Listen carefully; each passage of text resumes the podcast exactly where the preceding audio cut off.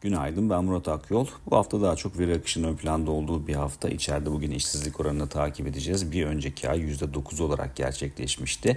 Yarın ise Aralık ayı cari işlemler dengesi açıklanacak. Orada 12 e, aylık bazda baktığımızda Ağustos 2023'ten bu yana bir iyileşme olduğunu görüyoruz ki zaten Kasım ayında da 50 milyar doların altına inmişti. 12 aylık birikimli cari açık. E, Aralık ayı rakamlarıyla birlikte bu iyileşmenin de devam etmesi ve 47 milyar doların altına belirlemesi.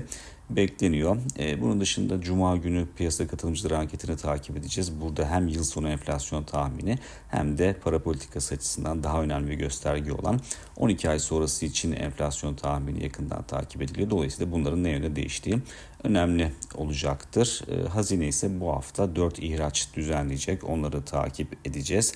E, Borsa İstanbul'a döndüğümüzde ise Borsa İstanbul e, son iki işlem gününde 9000 puan seviyesinin üzerine test etmişti ve Cuma günü bu seviyenin de üzerinde kapanış yapmayı başardı. Haftalık olarak baktığımızda ise endeksteki değer kazanımının %4.4 olduğunu görüyoruz. E, küresel ölçekli bir değerlendirme yapmak gerekirse bu değer kazanımı e, BIST endeksini en iyi performans gösteren endeksler kategorisine e, alıyor. Dolayısıyla oldukça güçlü bir performans vardı. Ee, özellikle orta uzun vadeli baktığımızda e, endekste güçlü bir e, potansiyel görmeye devam ediyoruz.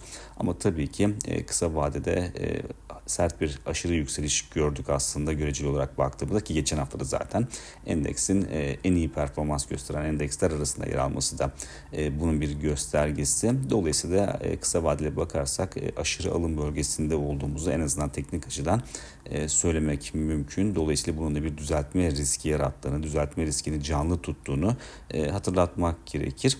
E, diğer taraftan e, bu hafta ayrıca e, çeyreksel bazda yapılan e, MSCI ve FTSE endeks güncellemeleri de e, yakından takip edeceğimiz konu başlıkları arasında yer alıyor. Bugün MSCI'ın e, FTSE'nin ise Cuma günü gözden geçirme sonuçlarını açıklaması bekleniyor. Tabi bu da özellikle hisse bazlı hareketlerin biraz daha yoğun olmasına sebebiyet verebilir. Bir sonraki podcast'te görüşmek üzere.